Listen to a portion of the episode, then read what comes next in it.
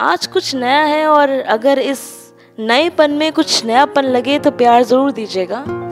आज की जो शायरी है, ये मैंने उन लोगों के लिए लिखी है जो काफ़ी डिप्रेस होते हैं अपने आप से और अपने कुछ रिश्तों से। हार जाते हैं बार बार कोशिशें कर कर। तो ये उनकी तरफ़ से, मैंने किस्मत से हार कर खुद से समझौता करना सीखा है।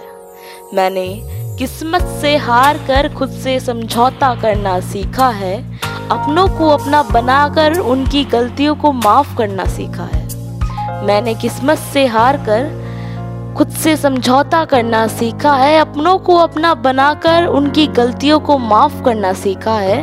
मैं ये नहीं कहता मैं ही सही हूँ और वो सब गलत। मैं ये नहीं कहता मैं ही सही हूँ और वो सब गलत, लेकिन वक्त के साथ साथ अपनों की नज़रों को बदलते देखा।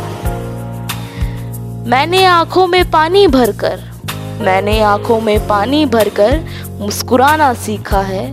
कभी कभी दिखावे के रिश्ते भी ज़रूरी होते हैं।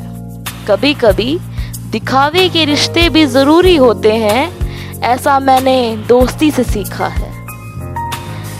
कभी कभी तन्हाई भी होती है गम की साथी। कभी कभी तन्हाई भी होती है गम की साथी, ऐसा मैंने अकेले रहकर देखा है। ये दुनिया एक सफ़र है। ये दुनिया एक सफ़र है। मुसाफिरों का आना जाना तो लगा रहेगा। ये दुनिया एक सफ़र है। मुसाफिरों का आना जाना तो लगा रहेगा। मैंने किस्मत से हार कर खुद से समझौता करना सीखा है।